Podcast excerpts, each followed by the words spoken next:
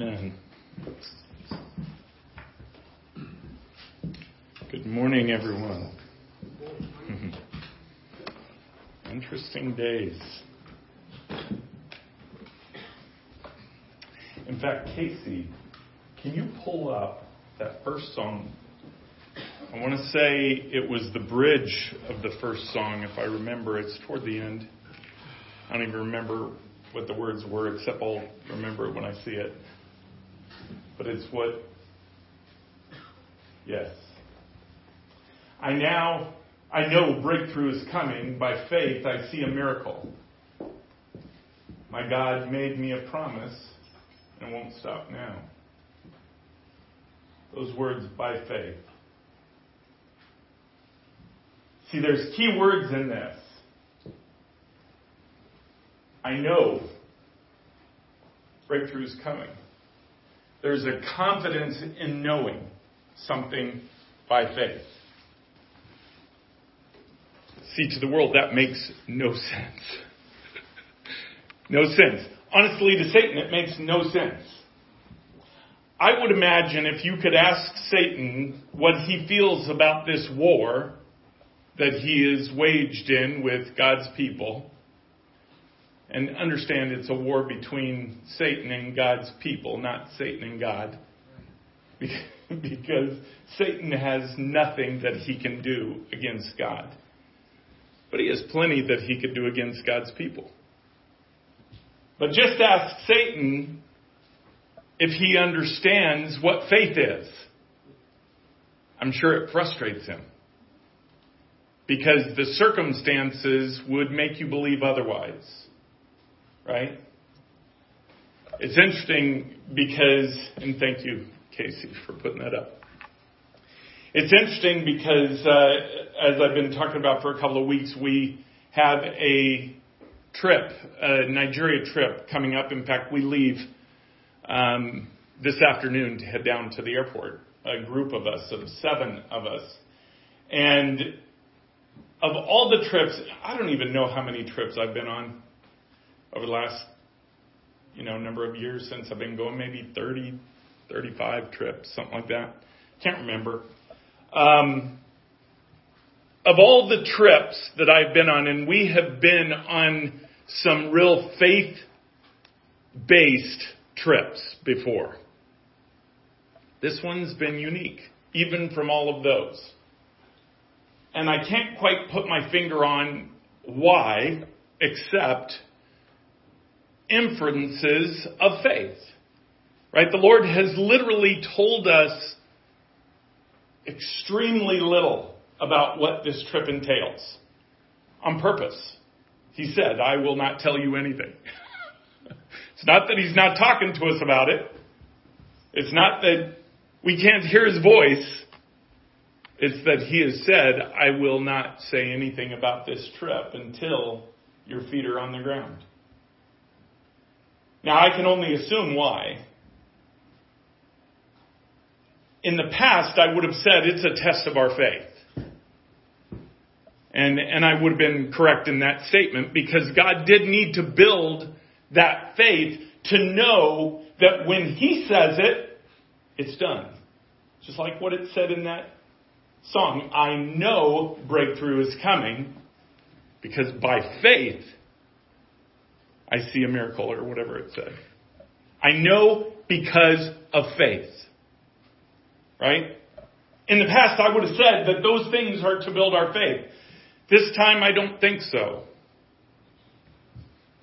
Because Satan has done his best to come against this trip, probably as much or more than any other significant trip that we've had. In fact, to this point, right now, I still do not have notification that we're approved to fly this afternoon. That's kind of funny. We have seven, seven of us going this afternoon and we don't have authorization to even get on the plane. But see, we're leaving for the airport this afternoon at 4.30 just like we planned. Not with any angst in our hearts as to, oh, you know, will we have to come back? In fact, by faith, Jeff, I'm going to tell you and Anissa who are taking us to the airport, when you drop us off, don't even bother waiting. Just drive. Because by faith, we will be on those flights. Yeah, Anissa, that was way too easy of a, of a, I, I mean, you're, you're supposed to just care about us a little bit first. No, I'm kidding. By faith, you will drive off. because by faith, we will be on that flight. Because the flight's not anything to the Lord. If they don't let us on the flight, then I'm just going to pray the luggage makes it when we spirit travel over there. Because we're going over there. Because what He has planned that He has not told us about yet is extraordinary. I also know that by faith. I know that by the tone of his voice. I know that by the care that he has placed into the planning of us even being there and who is to be there. I know that by the sheer fact of the enemy fighting in every way he possibly can. By the way, side note here, I, I just, I, I can't help but always point out the stupidity of humankind. And I want to take this moment to point it out. It used to be that in Nigeria they would require one COVID test when you get there. And, and you have to actually purchase the test here and schedule it within seven days of your landing there and whatever, you know, whatever. Uh, I think it's just for the money, but whatever. So that was fine. Well, now they require two tests within five days of each other. Explain that one to me. But even worse, even worse, is the fact that if you are vaccinated, you only have to do the one. I'm sorry, am I the only person that just thinks that's the dumbest thing I've ever heard? I mean, from even their thinking, if you're vaccinated, shouldn't they not have to take it at all? I mean, why not take one every day? When 98% of the country there is not even vaccinated. Honestly, very few have COVID. So I, all I can, all I can assume is it's a money thing. But I'll retract all my, all my getting off track there. I just, there are certain things that bug me and that just happens to be one of them. But by faith, we will be on that flight. Because the only thing the Lord has told us about this trip, specifically, I mean, I mean, He, he has told us this trip is significant and all that in general terms, but the only specific thing He has said to us is that we are only to move when He tells us to move, when we're there. We're to seek Him we're to move when he says to move. We're not to move until he says to move. In fact, we have been given two warnings about that very thing. Not to move on our own. Not to look at circumstances and, and decide, make a decision of movement based on circumstances. This is where he has taken me this morning. And this is what I know He wants to speak through me. So let's pray. Father, we worship you and we praise you. We thank you. We love you.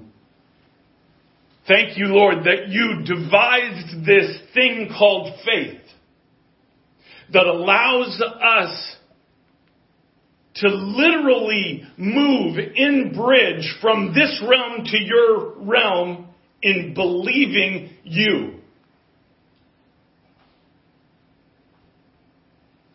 From the seen to the unseen. Not from the real to the hopeful. But truly, it's more from the lacking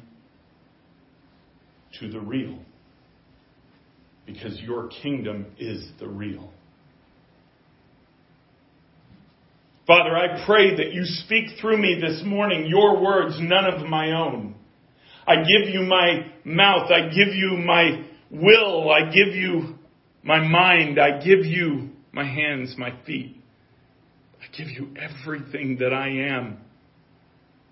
And I ask that you do with them what you will. But even I do not want to hear anything out of my mouth that is not you, let alone all those that are hearing my words. So, Lord, speak through me according to your will. As you have sent your Holy Spirit to prepare hearts, Father, burn deep inside of each of us the message that you have. We love you so much in Jesus' name. Amen. I was sitting with the Lord this morning and he had taken me a bunch of different places and it was really interesting because I'm not exactly sure if he's got time altogether or if they were different independent thoughts, but he did give me, I don't know if you would call this a title or what you want to call it, but he gave me these words. Don't let circumstances dictate my will. And that was him saying it. So let me say it from my standpoint. Don't let circumstances dictate God's will. Don't let what you see around you, what you see swirling in the atmosphere, what you see in your own life, maybe even see in the path of where you are walking. Don't let those circumstances dictate His will for you. Do you understand what I mean? Because see, that happens so often. How we look at life and we make choices based on what's in front of us. Well, God couldn't mean this because A, B, and C are not there. God must mean this because it's an open door. God couldn't mean that I'm supposed to go here because it will offend these people here that I love. Do you see what I'm saying? We do this all the time. We bring those things to our mind and we justify the choices that we make based on circumstances. By the way, guys, that's not faith. Just to be clear, that's not faith at all. In fact, it's the opposite of faith. He reminded me and took me to a verse we all know. In fact, it was the foundational verse of this ministry, and that's Matthew 6:33. I want you to turn there. I know you all have it memorized, but I want you to turn there anyways. We're going to start reading a couple of verses before because he's talking about anxiousness of life. He's talking about the worries of this realm, of what we face here. Uh, let's see.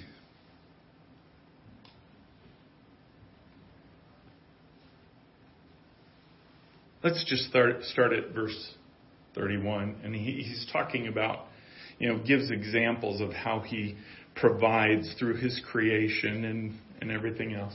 But verse 31. Therefore do not be anxious saying, what shall we eat? Or what shall we drink? What shall we wear? For the Gentiles after all these, for the Gentiles seek after all these things. And your heavenly Father knows that you need them all. Let me repeat that piece. And your heavenly Father knows that you need them all. But seek first the kingdom of God and his righteousness. And all these things will be added to you. Therefore, don't be anxious about tomorrow, for tomorrow will be anxious for itself. Sufficient for the day is its own trouble we always leave that part off because what we want to think is that if we believe and we seek His kingdom, there will be no trouble. There will be no test of our faith because we've already claimed our faith. Do you see what I'm saying? Well, we, we believe, so I, have I've already graduated that, Lord, so you don't need to test that faith again. There's a difference between being tested in that faith and simply walking in that faith. Walking in it means it does not dictate what you do. What dictates what you do is what God has told you to do. Seek first Him. Seek first His kingdom. What does that mean? It means we are seeking something that in this realm, in this body, we cannot possibly connect with. We can only connect it with Him in His realm, in His kingdom. And then a lot of people like to ignore that next part, which is the qualifier for seeking Him in His kingdom. It's and seeking His righteousness. Why? Because when we walk in the purity of a walk with Him, is when those walls that we build up between us, between me and Him in that relationship that we are building together, I put up these walls through sin.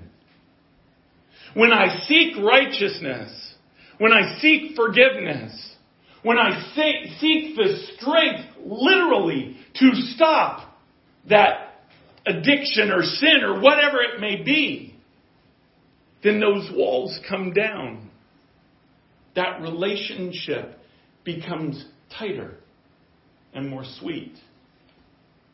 But see, there's something else that happens. There is a righteousness that we become, begin to become cloaked in. Not a sinlessness. I'm not saying just like some who believe when you accept Jesus Christ as Savior, you can no longer sin. That's baloney. It's absolute baloney. If they have any kind of rational thought at all, they'll, they'll see that.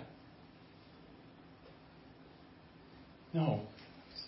It's about continually seeking Him. Seeking Him on an ongoing basis. Seeking Him. Seeking His righteousness. Just like it says in, in Psalms, search me, O God, know my heart, know my ways. Point out anything that comes between you and I. Anything at all. So we're to seek first his kingdom and his righteousness, and all these things will be added to us.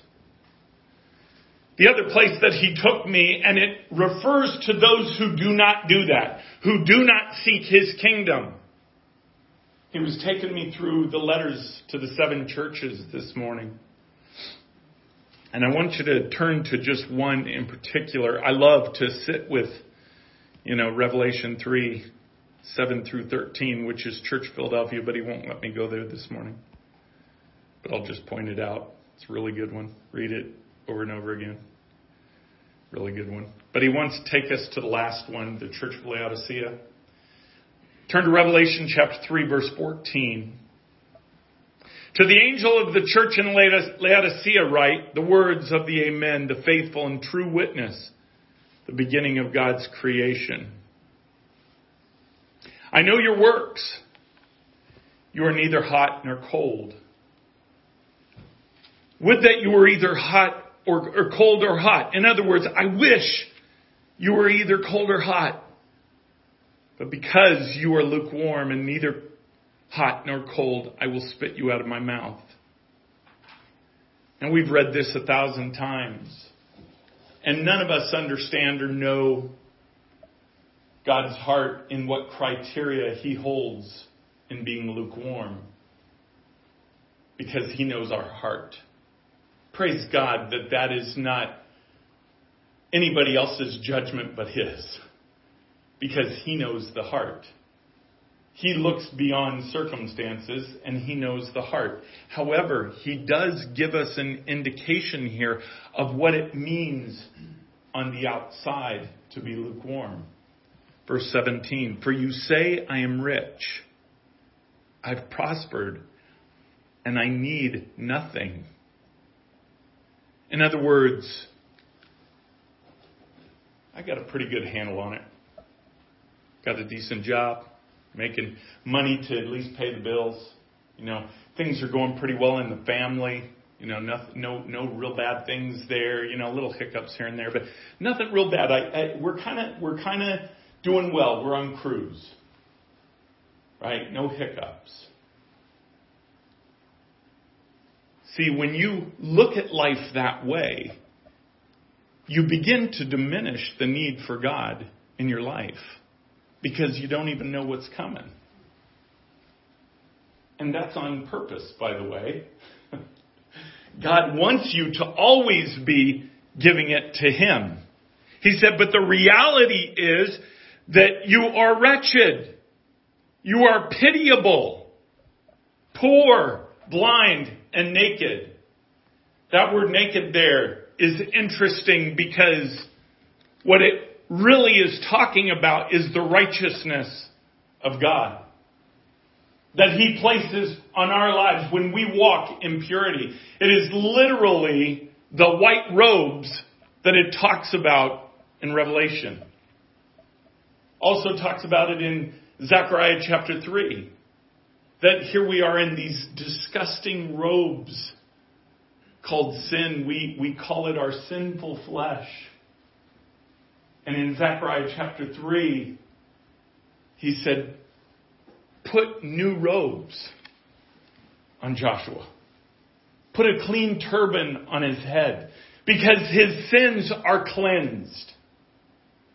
Same with those in Revelation whose garments were white. It's not just that they had a wardrobe choice. it's that they chose to walk in purity. They chose to walk in giving, literally giving Jesus Christ every piece of their life. So the lukewarm are those literally that look at the circumstances of the day and dictate their steps based on those circumstances canceling out the very faith God wants them to say or wants them to have.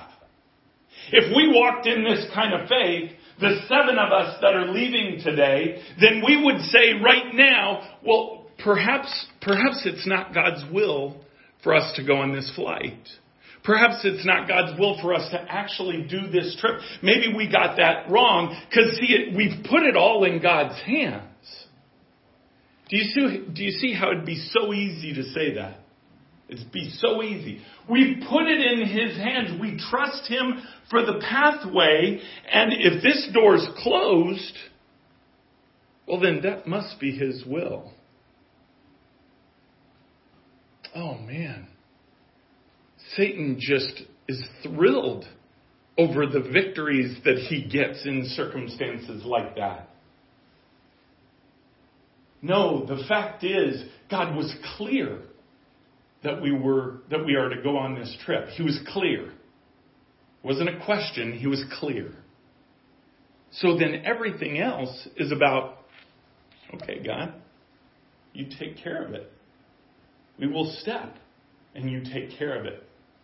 I remember times in the past when this happened. In fact, the last, the only other time in Nigeria where the Lord would not tell us, you know, in any kind of advance setting what was what he wanted us to do. He said, "Seek me in the morning every single day. I will tell you what you're going to do that day."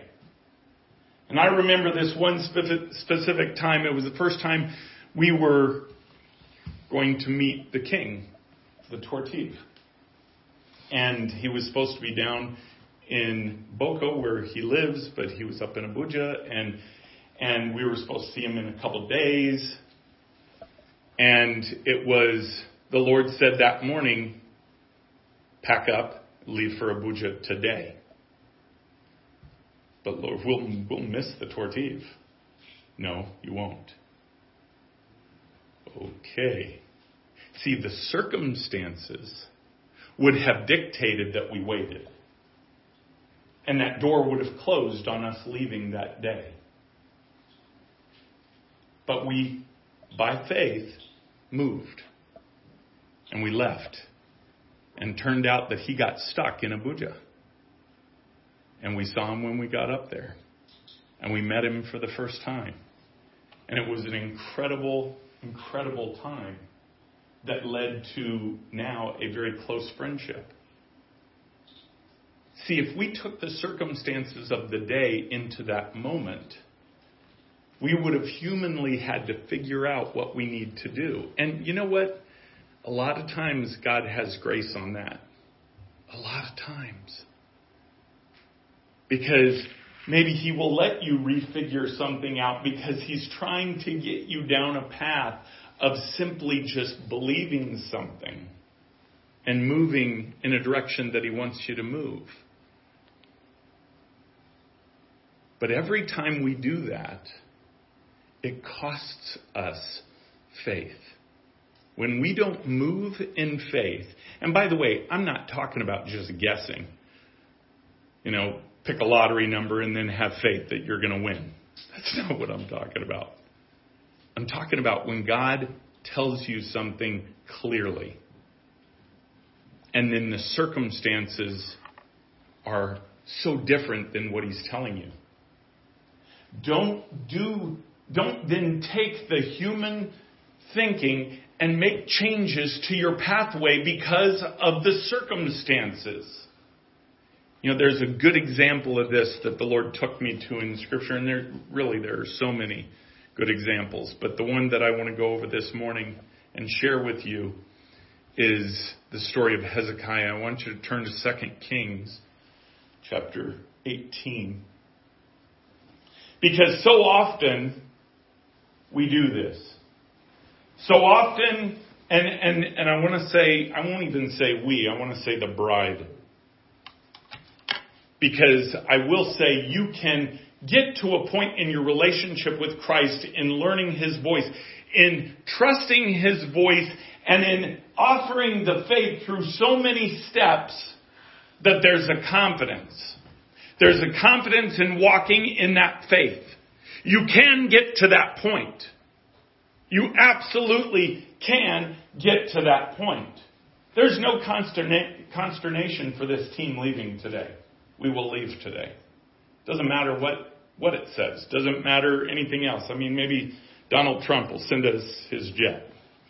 How cool would that be?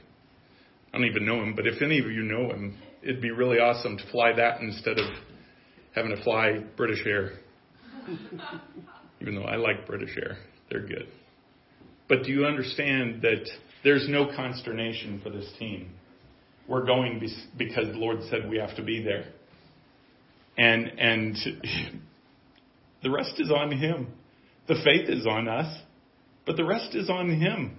We can't control anything about our movement. He's in control of that. So our faith is that. So when God tells you something like God told Hezekiah something, I want to go through this story. Let's, let's just start at the beginning of this story. Chapter 18 verse 1. In the third year of Hoshea, son of Elah, king of Israel, Hezekiah the son of Ahaz, king of Judah, began to reign. He was 25 years old when he began to reign, and he reigned 29 years in Jerusalem. His mother's name was Abi, the daughter of Zechariah. And he did what was right in the eyes of the Lord, according to all that David his father had done. He removed the high places and broke the pillars and cut down the Asherah. And he broke in pieces the bronze serpent that Moses had made. For unto those days the people of Israel had made offerings to it. It was called Nehushtan. That's interesting, by the way. Well, I don't, I don't want to get rabbit trailed there. He trusted in the Lord, the God of Israel, so that there was none like him among all the king, among all the kings of Judah after him, nor among those who were before him. For he held fast to the Lord. He did not depart from following him, but kept the commandments that the Lord commanded Moses. And the Lord was with him wherever he went out, he prospered. He rebelled against the king of Assyria and would not serve him. He struck down the Philistines as far as Gaza and its territory from watchtower to fortified city. So the important part to get here is he was on fire for the Lord. He believed everything the Lord said. He trusted him in his relationship with the Father. Do you understand? In the fourth year of the king Hezekiah, which was the seventh year of Hoshea, son of Elah, king of Israel, Shalmaneser, king of Assyria, came up against Samaria and besieged it. And at the end of the three years, he took it. In the sixth year of Hezekiah, which was the ninth year of Hoshea, king of Israel, Samaria was taken. The king of Assyria carried the Israelites away to Assyria and put them in Halah. And on the, and, and on the Habor, the king, the river of Gozan in the cities of the Medes. Because they did not obey the voice of the Lord their God, but transgressed his covenant, even all that Moses, the servant of the Lord, commanded. They neither listened nor obeyed. So he, get, he gives an example of what happened to the other kingdom, right? That did not obey the Lord. They were taken over. In the 14th year of King Hezekiah, Sennacherib, king of Assyria, came up against the fortified cities of Judah and took them. And Hezekiah, king of Judah, sent to the king of Assyria at Lachish, saying, I have done wrong. Withdraw from me whatever you impose on me, I will bear. And the king of Assyria required of Hezekiah, king of Judah, 300 talents of silver and 30 talents of gold. And Hezekiah gave him all the silver that was found in the house of the Lord and the treasuries of the king's house. At that time, Hezekiah stripped the gold from the doors of the temple of the Lord and from the doorposts that Hezekiah, king of Judah, had overlaid and gave it to the king of Assyria. And the king of Assyria sent the Tartan, the Rabsaris, and the, all these words. Really good. Rabshakeh, with a great army from Lachish to King Hezekiah at Jerusalem. And they went up and came to Jerusalem. When they arrived, they came and stood by the conduit of the upper pool, which is on the highway at the washer's field. And when they called for the king, there came out to them Eliakim son of Hilkiah, who was over the house, and Shebna the secretary, and Joah the son of Asaph the recorder. I'm not going to go through everything that was said. Basically, we're going to kill you guys. You're going to be our slaves, and we're going to take you over. Okay? That's the gist of what was said there to Hezekiah and, and the people. Go down to chapter 19 in reaction to this happening, now, now recognize that the king of Assyria, uh, Sennacherib, had sent this envoy to say, we're about to come after you. Right? We're coming after you. And so King Hezekiah, he reacts by going to the prophet Isaiah, verse, verse 1 of 19. As soon as King Hezekiah heard it, he tore his clothes and covered himself with sackcloth and went into the house of the Lord. And he sent Eliakim, who was over the household, and Shebna the secretary, and the senior priests covered with sackcloth to the prophet Isaiah, the son of Amos. They said to him, Thus says Hezekiah, this day is a day of distress, of rebuke, and of disgrace. Children have come to the point of birth, and there is no strength to bring them forth. I don't know about you, but highlight that in your Bible.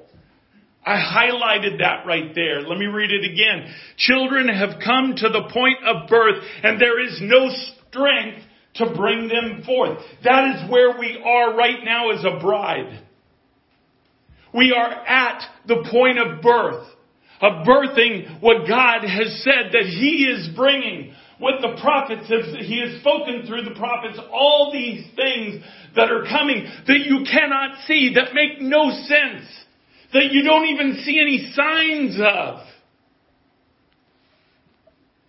Prophets have referred to it as the birth pains. That we're in the birth pains of birthing, this promise. This promise that God has given to His bride, to His remnant that would believe.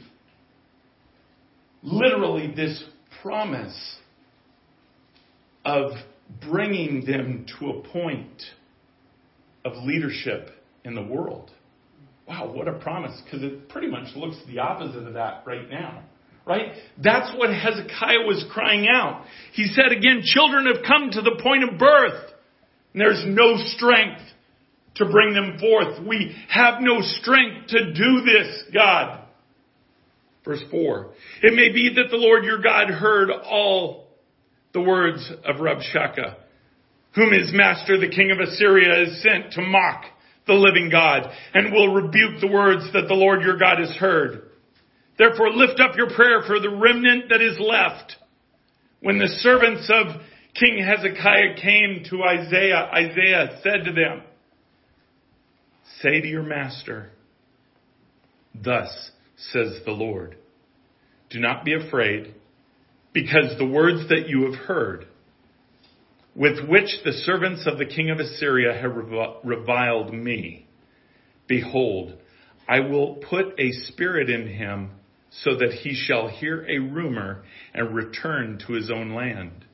And I will make him fall by the sword in his own land. So again, Hezekiah saw the landscape of what was going on. What was different than all the promises of God. I mean, God had promised Israel safety in the land. He had promised Israel all these good things, and now all of a sudden, the Assyrians are going to come and take them over, kill them, make them their slaves. That was the reality. A much stronger, more powerful army that had just taken over other lands. That was the reality. That's what, what King Hezekiah was looking at. His first response was not to give in, but to go to the Lord. Lord, I, I need truth from you. I need truth from you to know what I am looking at and what I am seeing. I am seeing through the right lens. Through the lens that you want me to look through. So I am seeking your face, Lord. I am seeking what you want me to do. What you are saying you want us to react with. And, and, and that's when the, the prophet Isaiah spoke what the Lord had said. So again, this next, next point, we won't, we won't go through and read the whole thing. But, um, well, you know what? I will. I will. I'm just gonna, I won't comment. I'll just read through it so you know what happened. Rabshakeh returned and found the king of Assyria fighting against Libnah, for he heard that the king had left Lachish. Now the king heard concerning Tirhakah, king of Cush, behold, he is set out to fight against you. So he sent messengers again to Hezekiah saying, Thus shall you speak to Hezekiah, king of Judah. Do not let your God, in whom you tr- trust, deceive you by promising that Jer- Jerusalem will not be given into the hand of the king of Assyria. Behold, you have heard what the king of Assyria have done to all lands, devoting them to destruction. And shall you be delivered? Have the gods of the nations delivered them? The nations that my fathers destroyed, Gozan, Haran, Rezeph, and the people of Eden who were in Telassar? Where is the king of Hamath, the king of Arpad, the king of the son of Sepharvaim, the king of Hena, or the king of Ivah? In other words, he's just digging in, just digging in, saying, all this evidence shows you guys are about to be crushed. So again, Hezekiah's response was not a lack of faith. It was to go to the Lord. Right? The next verse, verse 14, Hezekiah received the letter, this letter that was sent saying what we just read, from the hand of the messengers and read it. And Hezekiah went up to the house of the Lord, spread it before the Lord on his altar. And Hezekiah prayed before the Lord and said, O Lord, God of Israel, enthroned above the cherubim, you are the God, you alone. Of all the kingdoms of the earth, you have made heaven and earth. Incline your ear, O Lord, and hear. Open your eyes, O Lord, and see, and hear the words of Sennacherib, which he has sent to mock the living God, to literally mock you. Truly, O Lord, the king of Assyria have laid waste the nations and their lands, and have cast their gods into the fire, for they were not gods, but the work of men's hands, wood and stone. Therefore they were destroyed. So now, O Lord, our God, save us, please, from his hand, that all the kingdoms of the earth may know that you, O Lord, are God alone. Now I want you to notice something interesting here. The first time that he was seeking an answer from the Father, from God, he had sent to Isaiah the prophet. This time he just goes into the temple and lays out this evidence of mockery of what God had literally said. He, he didn't go and seek out Isaiah. He laid it before the Lord. So how in the world do you think Isaiah knew to respond? Right there is proof that God speaks through his prophets. Then Isaiah the son of Amos sent to Hezekiah saying, Thus says the Lord, the God of Israel, your prayer to me about Sennacherib, king of Assyria, I have heard. This is the word that the Lord has spoken concerning him. She despises you. She scorns you, the virgin daughter of Zion. She wags her head behind you, the daughter of Jerusalem. Whom have you mocked and reviled? Against whom have you raised your voice and lifted your eyes to the heights? Against the Holy One of Israel. By your messengers you have mocked the Lord and you have said, with my many chariots I have gone up the heights of the mountains to the far recesses of Lebanon. I felled its tallest cedars, its choicest cypresses. I entered its furthest lodging place, its most fruitful forest. I dug wells and drank foreign waters, and I dried up with the sole of my foot all the streams of Egypt. Have you not heard that I determined it long ago? I planned from days of old what now I bring to pass that you should turn fortified, fortified cities into heaps of ruins. While their inhabitants, shorn of strength, are dismayed and confounded and have become like plants of the field and like tender grass, like grass on the housetops, blighted before it is grown. But I know you're sitting down and you're going out and you're coming in and you're raging against me. Because you have raged against me and your complacency has come into my ears, I will put my hook in your nose and my bit in your mouth, and I will turn you back on the way by which you came. And this shall be a sign, be the sign for you. This year eat wheat, what grows of itself and in the second year what springs of the same. Then in the third year sow and reap and plant vineyards and eat their fruit. And the surviving remnant of the house of Judah shall again take root downward and bear fruit upward. For out of Jerusalem shall go a remnant, and out of Mount Zion a band of survivors. The zeal of the Lord will do this. Now, before I, I go on to verse 32, I want to point out there what, what God was saying in that is, I know everything. I knew everything long before you were ever born, long before you ever decided to take this nation. I knew you would send that letter. I knew every step of what you have taken. And he was also saying that to give comfort to Hezekiah and the, the people of Israel. But the Lord goes on to say in verse 32, Therefore thus says the Lord concerning the king of Assyria, He shall not come into this city or shoot an arrow there, or come before it with a shield, or cast up a siege mound against it. By the way that he came, by the same he shall return and he shall not come into this city, declares the Lord.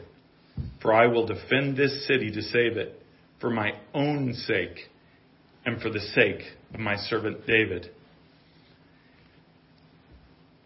If it had stopped there, and, and, and I want you for a second to put yourself in Hezekiah's shoes and the people of Israel. They just heard the word of the Lord. This was a double down of what they had heard before, right? They had heard the word of the Lord before that he will not be able to come against you, don't worry. Right? But then they get this letter and they get the advancement. Wait a second, Lord, you, you, you said that you were going to do this. They're coming. They're coming. They're at the doorstep. You said, Lord, you said.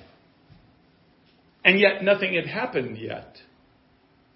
So Hezekiah, in his response, he takes that letter to the Lord, lays it before him, and said, This letter mocks you because I believe you and what you have said. And the Lord's response was no different than what he said the first time. In fact, he shared a little bit more about what was going to happen to Sennacherib, what was going to happen to Assyria. And I could just imagine the faith that was required right there. I mean, guys, this isn't about losing your job. This isn't about a change in lifestyle or anything else. This was a life and death or slavery issue. See, we don't understand what that means. None of us growing up here in this country has, it has been a safe haven from other countries that have come in here to literally control us. They haven't been able to. Because God has made this nation strong. But that's all changing, isn't it? We see it change before our very eyes. We see it change almost in the twinkling of an eye. I mean, where we are today versus where we are less than a year ago. Pretty unbelievable thought. How quickly things change, how the vulnerability of this nation overnight has changed. So imagine their thought process. They have little kids. They have family. They have things that they care about that are about to be taken over in the human realm with what things look like in the human realm. So their choice of trusting God was an extraordinary choice. See, they don't have the benefit of reading the 66 books of the Bible like we do. How much more is required of us that we have this history of what God has done to pull from. Now, they, they did have history. They had the Israelites being pulled out of Egypt. They had all those miracles. They had being taken into the, the land, the promised land. They had all of those. They had relationship with God.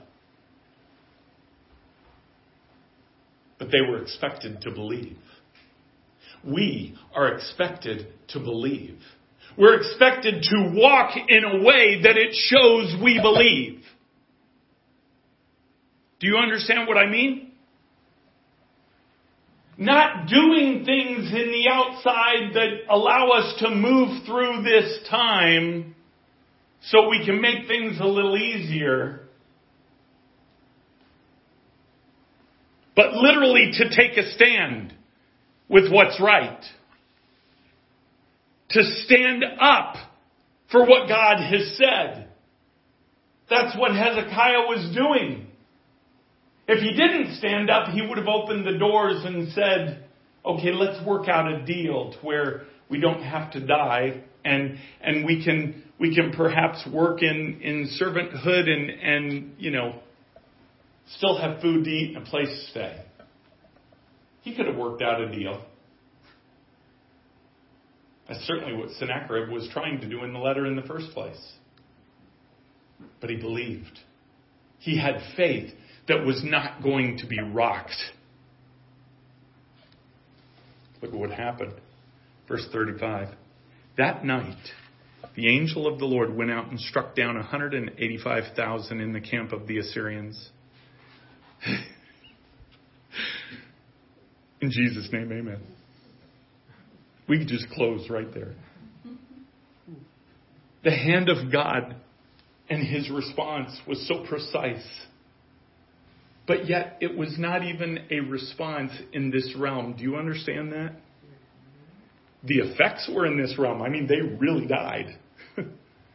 They, in, in fact, let's keep reading there. It says, And when people arose early in the morning, behold, there were all these dead bodies. Can you imagine that? That means that the rumble of that attack of 185,000 people dying was so much so that it didn't even wake people up. I mean, how extraordinary is that? It didn't even wake them up. You could be sleeping, and this is what happened. This is what it says. They're sleeping, they wake up, and Joe, get up. We were supposed to be up an hour ago. Come on, wake up. Wake up. Joe's dead. What the heck? Maybe Joe just had a rough night. Hey, Phil! Phil, over there! Uh, Phil's dead too. All these people are dead. Other people standing up, realizing all that are dead around them. And that they didn't even hear it. How would you react? I don't know about you. I mean, because we're Christians, we drop to our knees and say, okay, Lord, you got to tell us what's going on because this is way out of my comfort zone. But imagine how the world would react. Would they lift their sword and be ready to fight whatever came? No. No, they'd be as far away from the sword as possible in hopes that they wouldn't be seen as a threat. And that's exactly what happened.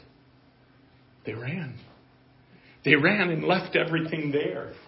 Literally, Israel plundered all that they had there. Do you see?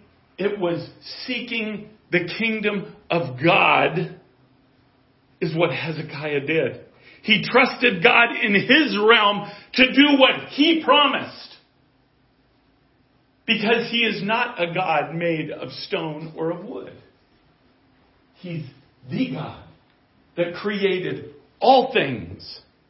And he allowed this pathway, this bridge between you and him, between this realm, limited realm, and his unlimited realm. And that bridge is relationship. That bridge is fueled by faith. By walking, walking in the faith of the promises of Him. If you don't hear His voice, that's fine. Don't start there then. First of all, it takes faith to hear His voice. Because I'm here to tell you, you can hear His voice just like you are hearing my voice. But you don't have to start there. You don't have to wait until I hear his voice. Let me just keep moving my life as it is until I hear his voice. He's given you all kinds of promises in his word in those 66 books written by over 40 authors. He's written you promises that you can claim. He's given you a guide so you can know how to step and how to walk. So begin walking in the promises that He makes in His Word. But don't doubt. When you know it's something the Lord has said to you, step with boldness. Don't let anything deter you, anything stop you. Walk in it because two things are going to happen. One, He's going to increase your faith. But two, He's going to build in that faith a testimony to others. Because others will see that you walked in that faith. All those hearing my voice right now will see that next time you hear my voice, it will be in Nigeria.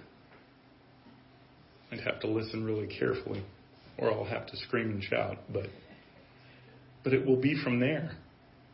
Why? Because things have opened up and we know the pathway? No, not at all. Because the Lord has said it, and we believe it. It's not from our own strength at all. It's simply from His. Because what He, and, and by the way, this is just the beginning. Oh man, Lord has set aside a prayer team for this trip. Thank you for praying through this piece of it for us to actually get there. And that is the reaction that we have to everything we pray. Lord, wait a second. You said, but see what they're doing? It's kind of like going to tell dad. You know, in this case, it's okay to tattle. Be a tattler. Maybe that's a good. No. No, no. Probably not. I was going to say that'd be a good title. Be a toddler. No. Don't. But tell dad. Tell him. Tell him, Lord, this is what you said, and this is what the circumstances are dictating.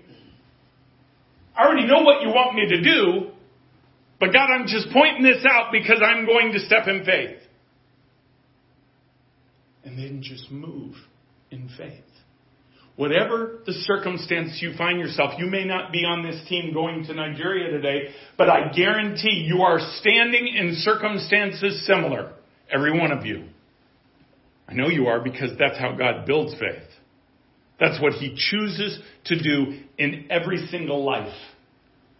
You may ignore that choice and assume that it's not happening. Doesn't mean it's not there. Every single one of you has a situation in your life right now where He wants you to step in faith from something He's told you and to just trust Him. First and foremost, make sure it's Him. Make sure it's Him. Don't assume because of the circumstances that it's Him.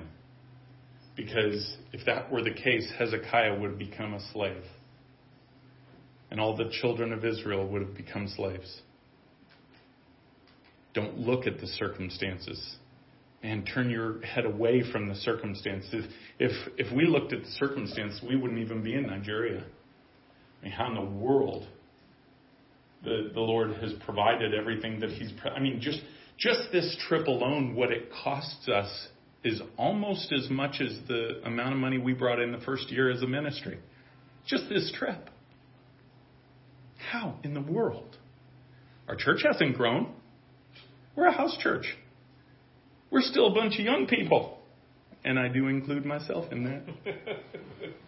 I'm kidding. What's grown? Our faith. Because God does it. God does it. And He's going to do it. When we get on ground there, that's when the heavy praying begins.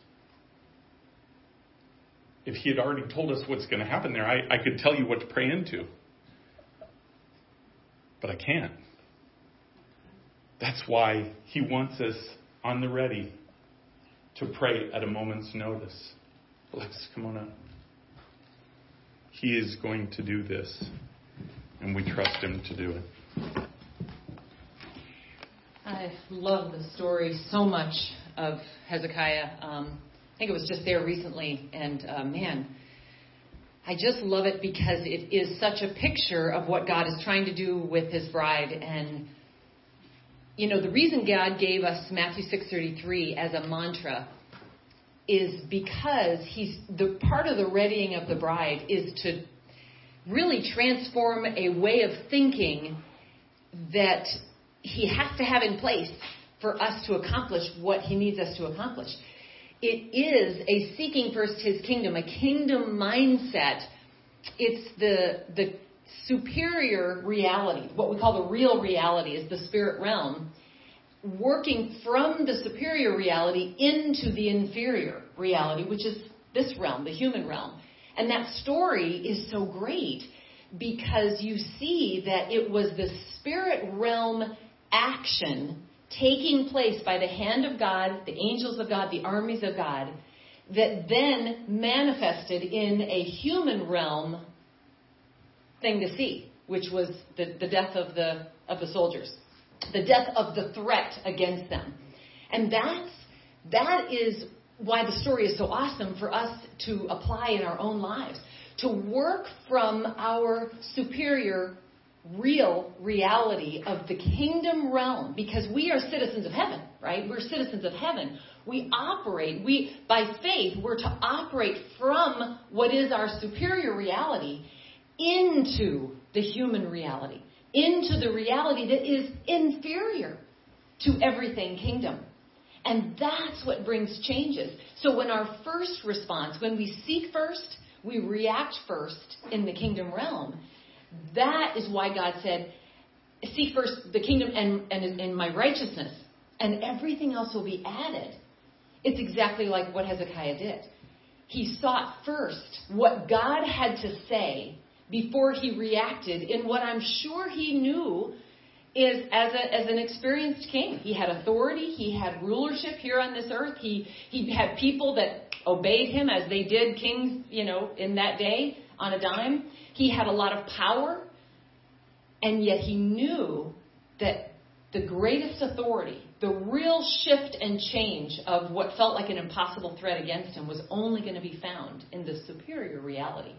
So that's really um, something that I find, you know, when we look at walking by faith and not by sight, that God is wanting to develop in us. And I know every single day, um, I was speaking to the ladies this morning about every door that is open before us. And, and all of us, not just as a church, but each of us have individually have new doors that we go through because we're always growing. If you're if you're stagnant, it's it's it's like a shrinking back, a falling back. God is always having us pressing toward, like Paul said, I press toward the mark of the high calling of the Lord Jesus. And every single door, there's a threshold to cross through.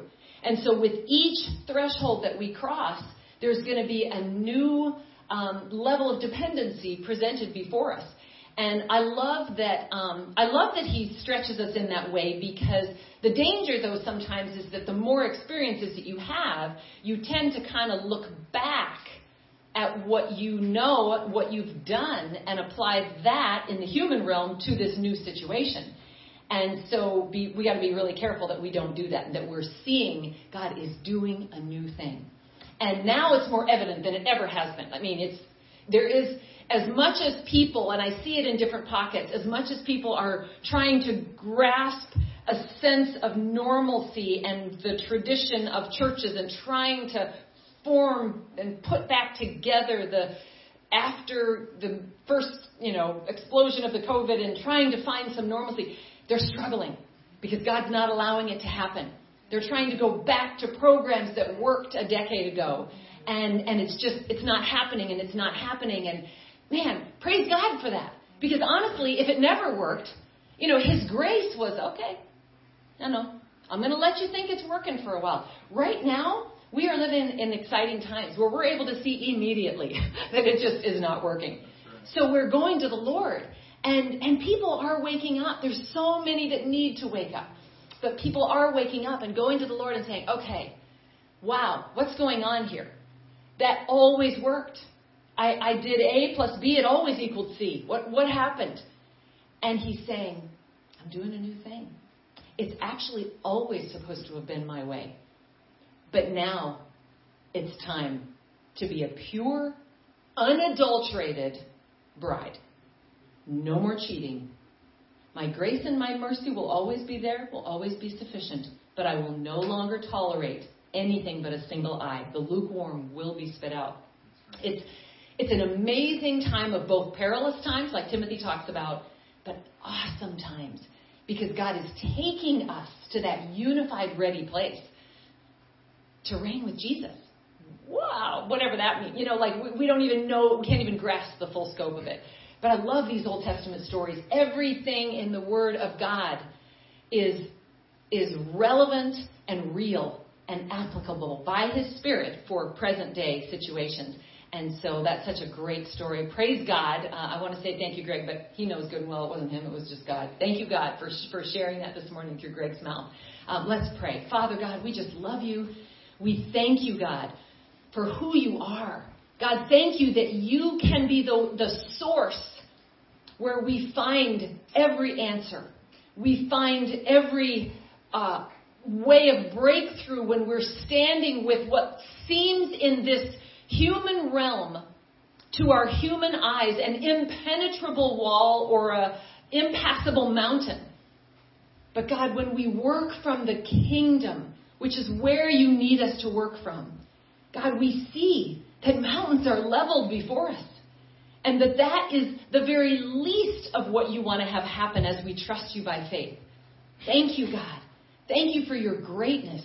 Oh God, the more we exercise our faith, the more we live and walk by faith, and that we live and we move and we have our being in you, the more we get to see the greatness of our God. Oh God, we get to see your faithfulness. Even though many of us have been singing, Great is thy faithfulness our whole lives, we really don't know that greatness. But you are showing your greatness because you will share your glory with no other. Thank you, God. Thank you, God, that when you show us your glory, it often comes through these trials, through these tests of faith.